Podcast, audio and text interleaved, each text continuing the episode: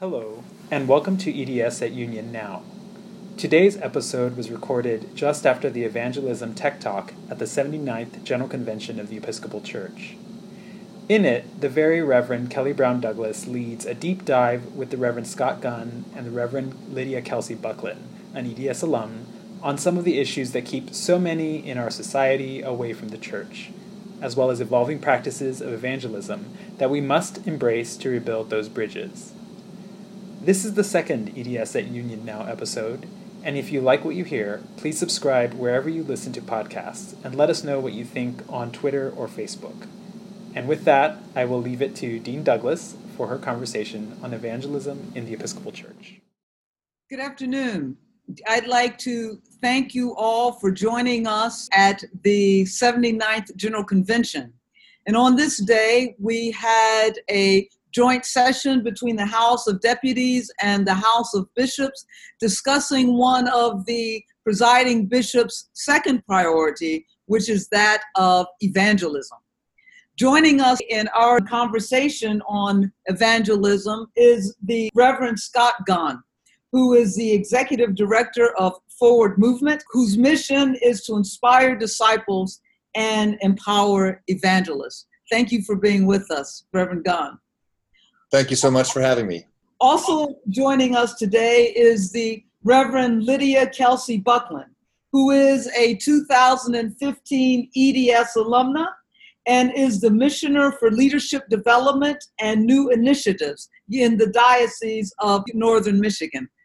Reverend Bucklin, thank you for being with us today. It is my pleasure.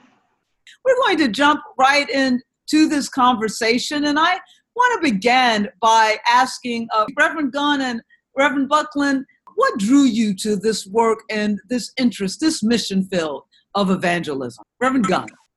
I think really it, it boils down to uh, two things. One is I'm incredibly grateful for the evangelists who showed me Jesus and taught me about Jesus and brought me to faith. And I also see that our church perhaps could sometimes do better at our evangelism work. And we live in a world that is desperate for signs of God's grace and for hope and for purpose. And so I hope that we can learn to take our evangelism work seriously and get better at it for the for our sake and for the sake of the world. Thanks. We're going to talk a little bit about what you what it means to get better at it. But Reverend Reverend Bucklin. So it's interesting. My first foray into evangelism was not an EDS course, actually, with Liz McGill, was the professor, and it was called Evangelism for Liberation. Hmm. And until then, evangelism had been a really gross word in my vocabulary. You know, it was all of the baggage that was just wrapped up in what it meant to be an evangelist and judgment and proselytizing and all of that. And very quickly on in that course, I realized that the good news is about liberation I mean, it's about always standing with the oppressed, always finding our way out of these dark holes. And I think we spent that whole class learning for ourselves what the good mm-hmm. news was for us. And that to me was what made me actually understand what it was and that that's what I want to be about because that was the only way to connect with other people and to realize I needed this and someone else needs this too. You know, we all have these places that we have to work through. And for me, Jesus has been my way to find my way through and to find the way of love, really. And so that class actually called us for our final project. We were supposed to go talk to an unlikely person about Jesus and about the good news. And so a lot of people like went to bus stops or bars or places and like I'm just odd and like already talked about Jesus to people in those places because they would just ask what I did and I was like, well, I work for the church. And they're like, what? So we would talk about Jesus. So I went back and talked to the children and youth. I had been serving at the time as the missioner for children and youth um, in the Diocese of Iowa.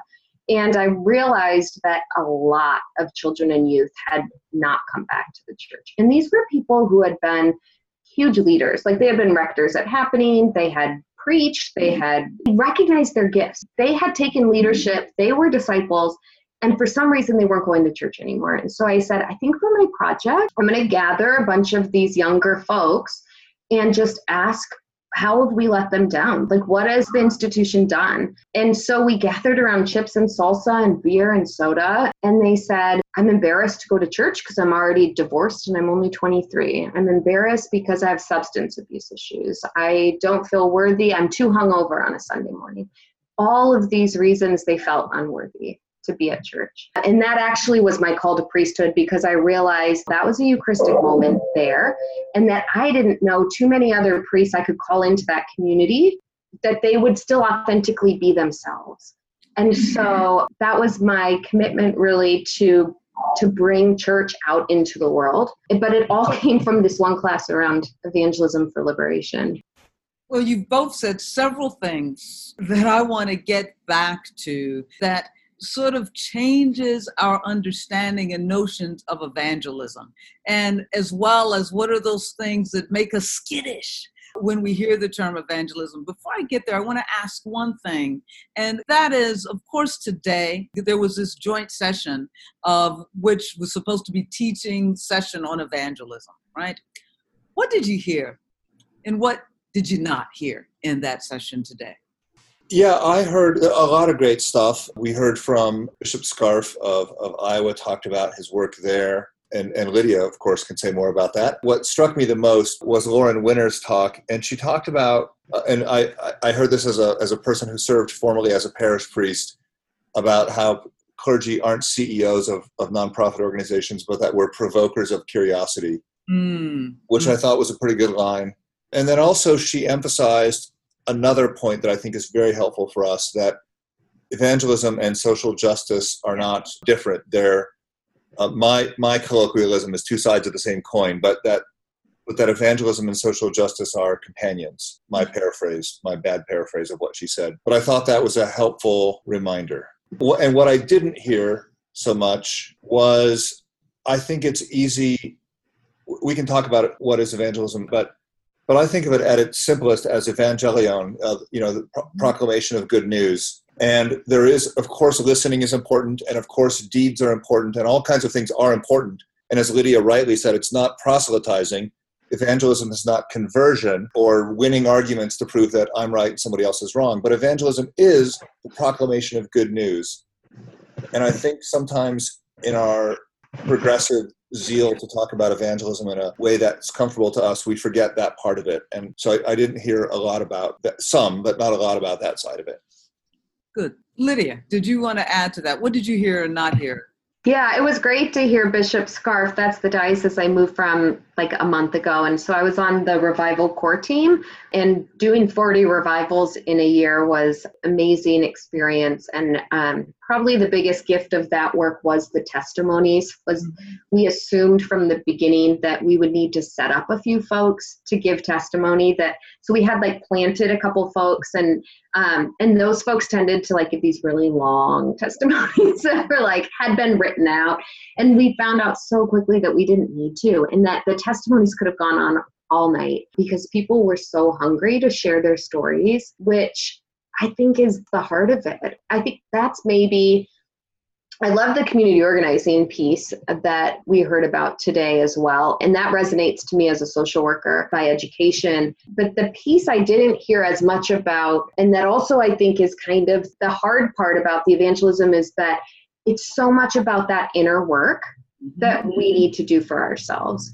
You know, like if I can't actually tell you why my life is any better as a follower of Jesus or why I why I live with more integrity or why there's been transformation around me or why I have hope with all the loss and all of the just the world as it is, then I have no right to evangelize anyone. I'm not going to invite someone to church if I can't say that it brings me new life. And that's how I think it's all tied together. Like the liturgical revisions and all of that is like if we're not really feeling it, you know, if we're not like really moved by the spirit, then I really have a hard time evangelizing at all. And so uh, that I think the hardest part about evangelism and that maybe wasn't addressed today because it's just really a hard thing is like that own inner work that we have to do to know our own stories and to be able to share that with others. It's a really scary thing because it's really vulnerable, but that's who we're called to be as a church more than anything.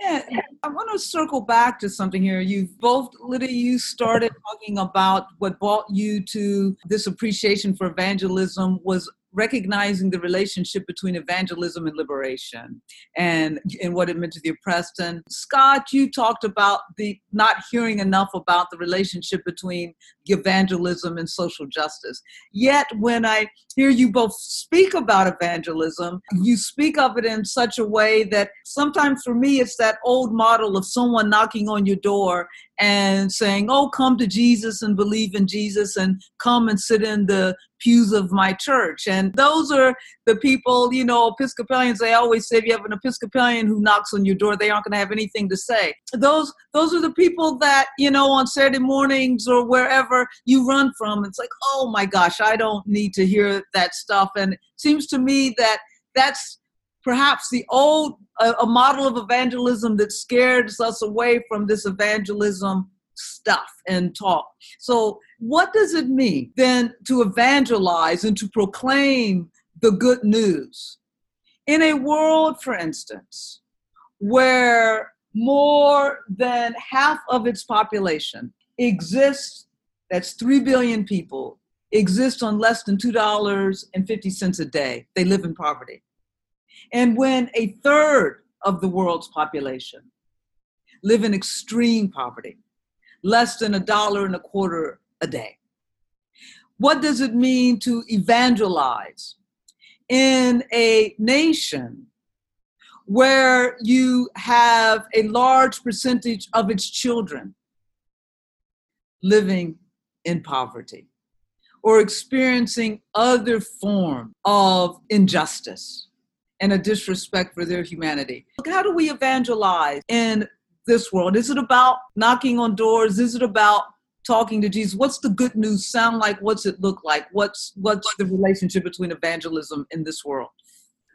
Well, I think that the reminder of how much of the world lives is an important one, and, and we should remember that.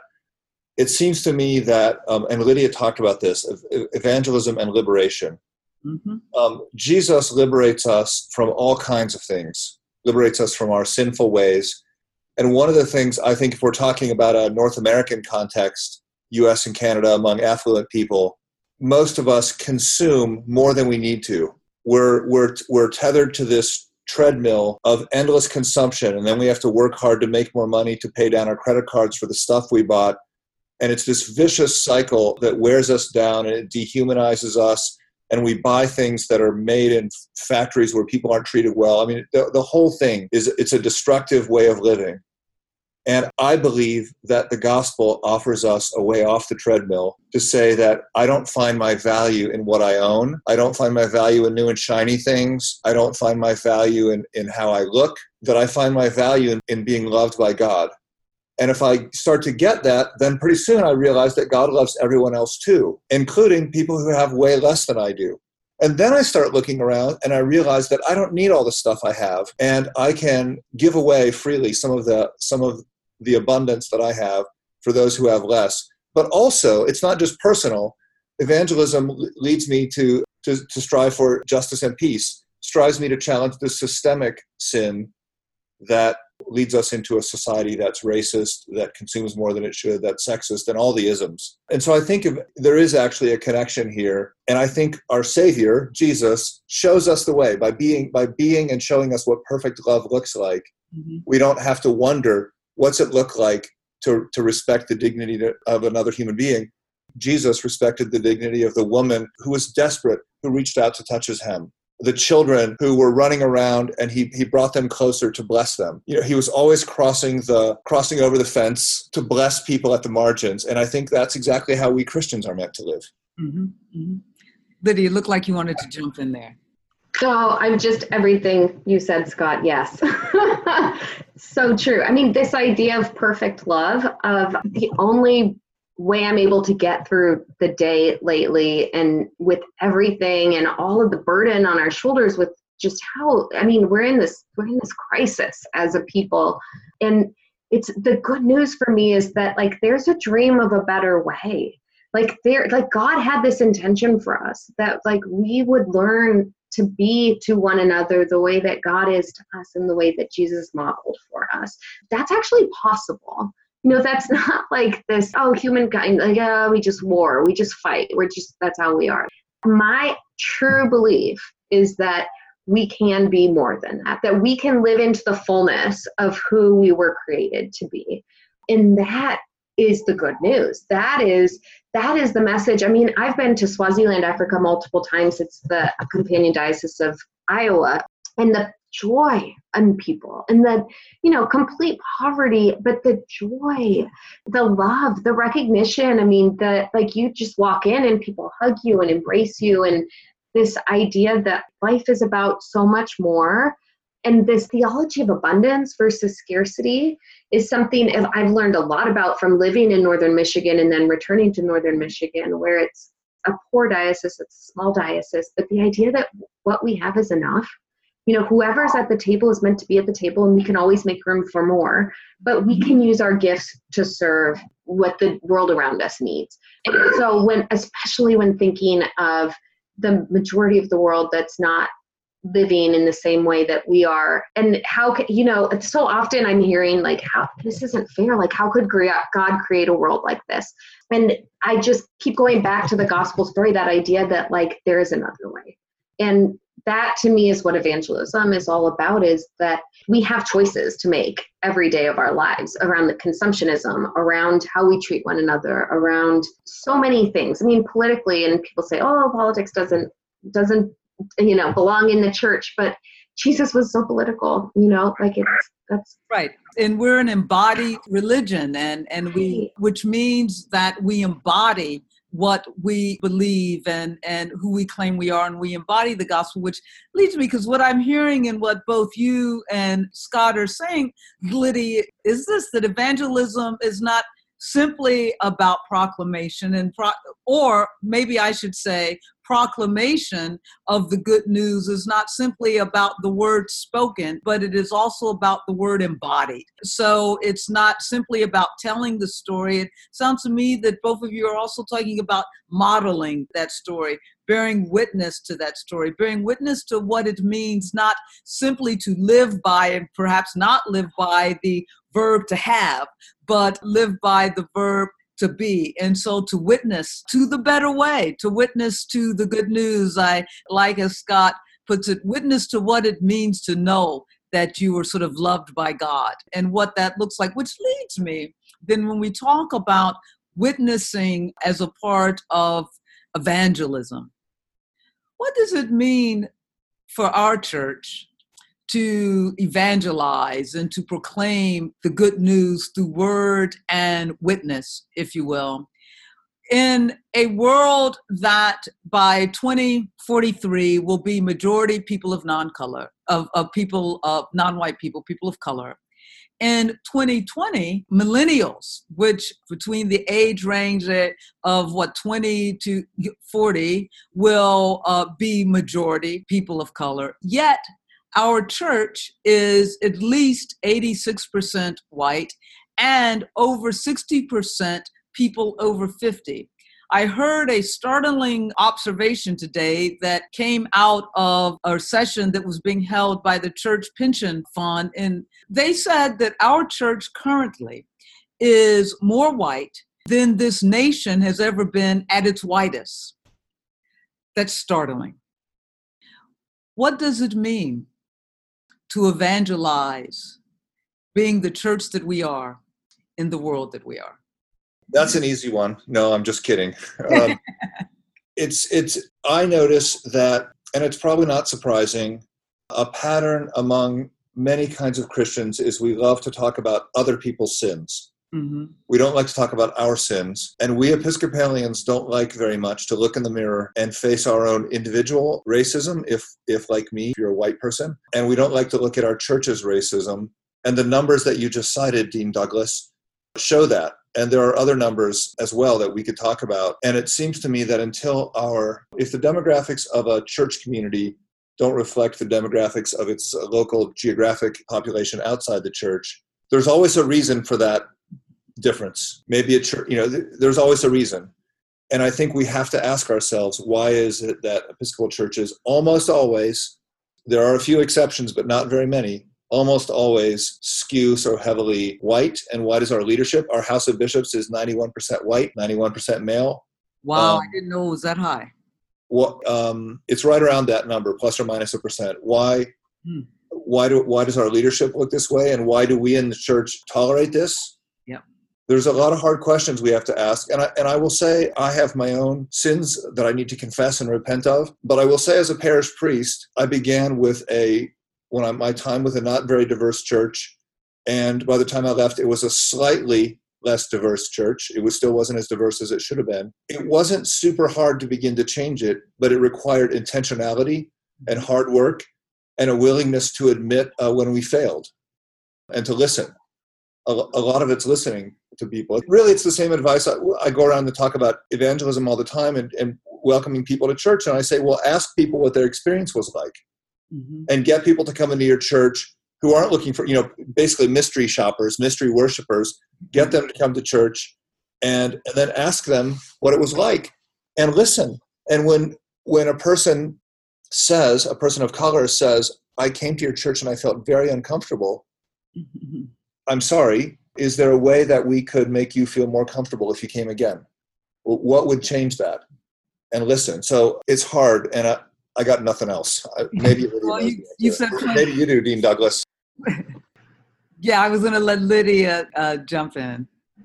Yeah, I, we have failed. I mean, we need to do better. We're this is not okay. And coming from the Diocese of Northern Michigan, who does things a little bit out of left field sometimes in terms of, you know, people's titles not mattering as much, I think a lot of it is clericalism and the professionalization of theological education has become something that is elite. Yes. Um, how we talk about theology in general is something that, you know, I mean, we, we joke about the frozen chosen stuff. Yeah. You know, that's, I mean, it's part of, it's part of the legacy of this church. If we really want to change, and I know being part of the circles for church planting, that I know that that's a major effort is to actually plant church planters in their communities people of color in their communities from within rather than this idea of like little white me miss social worker going into inner city chicago and saying i'm going to bring you god. I'm going to bring you jesus. And like this this old model that's not helpful. That's actually not you know why don't we equip and and set ourselves aside sometimes. Those of us who are privileged and have had these opportunities and say you know what? I'm going to sit this one out and allow someone else to have an opportunity on this board on this commission on this whatever it is. That's literally what it's going to take i think. It's people giving up some of the privilege to allow others to join in the circle and then step into it. I mean i was invited into this church. I grew up my dad was a bishop so like i totally inner circle but it was other women actually and lay women in particular who um, like bonnie anderson and like frederica harris thompson who said you can be a lay leader in this church and and modeled for me and took me under their wing. And if we're not providing those opportunities to young people of color by other people of color in leadership and clearly this is the result of that like we've got to make room. And the only reason I think it's not happening is because of the racism that's all around us. Is because we really can't imagine a church where we I, I don't know. Ugh, I wish we were at a different spot because it breaks my heart. Those statistics just break my heart. It's not like it's not okay.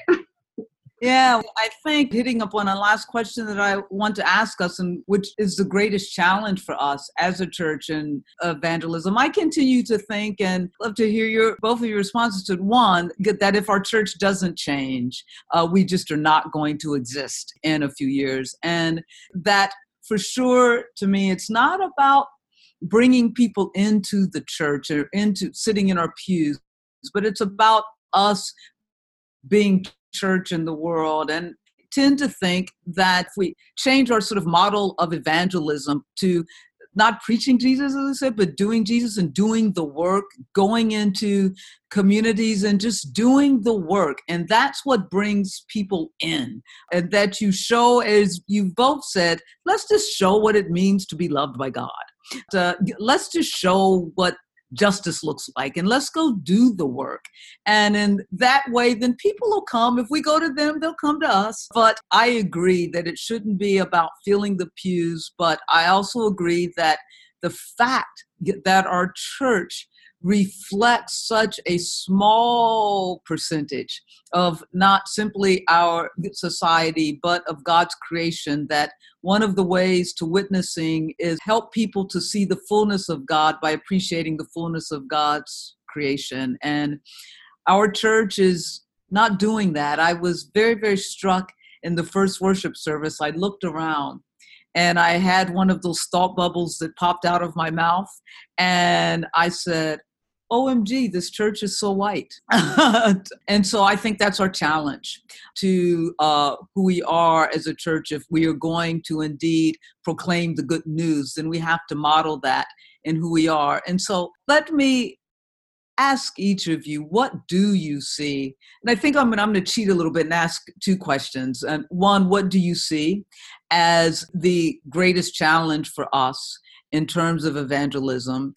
And what if we were to become known as the church that did it right, a model of evangelism? What would that look like?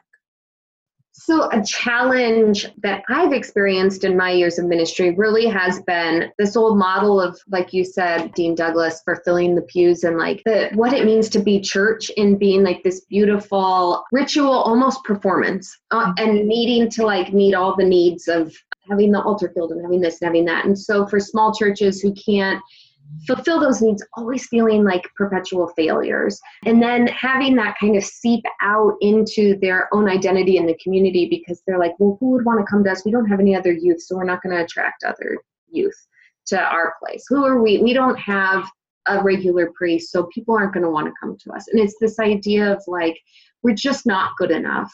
But it's all wrapped around this idea of what it even means to be church. Mm-hmm. And if we really could embody this idea of church out in the world in other places, I think that we do liturgy really well. And that it's a both and. It's totally a both and. I'm not advocating to get rid of all the pews in all the church buildings at all. And there are places where it just is really not realistic. And I I cringe on social media Sunday because I see all these selfies of people in empty buildings. And I'm like, this is not doing our church any favors. Like, this actually looks awful. Even with like a couple hundred people, these buildings were made for like so many people.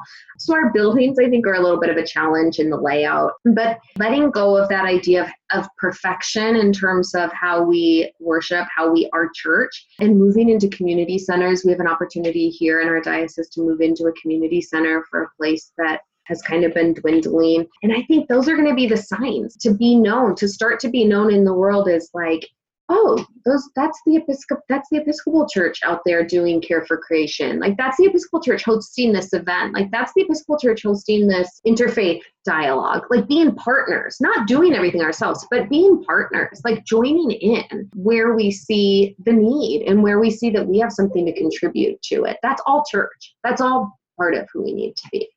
Great, great. i agree with all that and I would also say, um, in terms of challenges, we uh, at Forward Movement, where I work, we have a ministry called Renewal Works that look that collects data on spiritual vitality.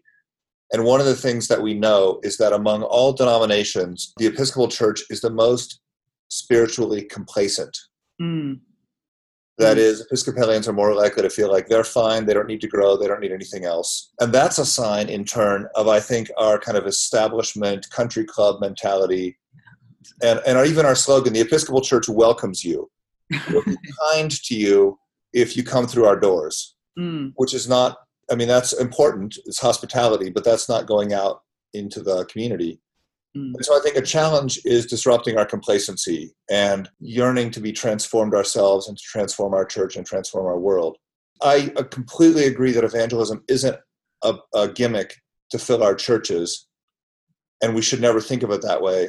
I also think that that the gospel inherently leads to growth in personal lives and in communities. And if churches are faithfully preaching and teaching and living the gospel, that growth will happen.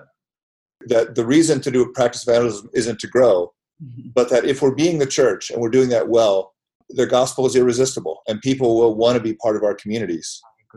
And unless we're putting up barriers. So if we take down the barriers and leave room for the holy spirit to bring people to us and, and as we go out and meet people i don't mean bring people to us just across the threshold of our churches but as we develop relationships and uh, draw people into communities that our church will will grow and some of them won't. And i think that's sad and we'll weep when they close and it'll be sad but that's because they weren't willing to do to be a church. They were they wanted to be a club and places that are willing to be a church will grow and so it seems to me that what what evangelism looks like and what a grow what a what a church that does this well looks like is a, is is there are signs of transformation you can see someone's life and you can see this person is different because they know Jesus. This person is different because they're part of a faith community. This person is different because they know that God loves them. This person is doing something that they wouldn't do except for their faith. This is why Pope Francis gets all this great media. He never does anything, the actual deeds he does aren't particularly remarkable. He chooses to have dinner instead of in his palace, he eats with homeless people. Right. He's just being a Christian he's giving up his power and his pomp and his privilege of being a Christian. And people are yearning for that kind of authentic, grace imbued practice of living. And I think if we manage to do some of that, we will grow, our churches will grow and be blessed, and the world will certainly be a better place. And it's countercultural. People aren't expecting it of us. yes, because our culture is get more, get more, get more. I want more power, more stuff. It's about getting more and the Christian life is very different from that. And I and it's it is countercultural, and that's why I think if we if we can be countercultural, then we're interesting enough to merit someone's attention. What a great place to end this conversation and yet to continue the conversation. And when I think about the hope of our denomination really becoming church, I think of the leadership that I am in dialogue with right now, you, Reverend Bucklin, and you, Reverend Gunn, and that if our church would begin to listen to the voices of leaders like you, then we will grow more into what it means to be church. And then that's the beginning of true evangelism you've left us with many things to think about, many challenges, many questions unasked, uh, and many ways to continue this conversation. I hope that this conversation stimulates others who are out there listening to join this conversation. I hope that it is a conversation that our church continues in new ways. And I thank you both very much for joining us. I thank you for your love of the gospel and for helping to lead our church forward in new ways in being church. Thank you all for being with us, and we hope you join us for our future conversations.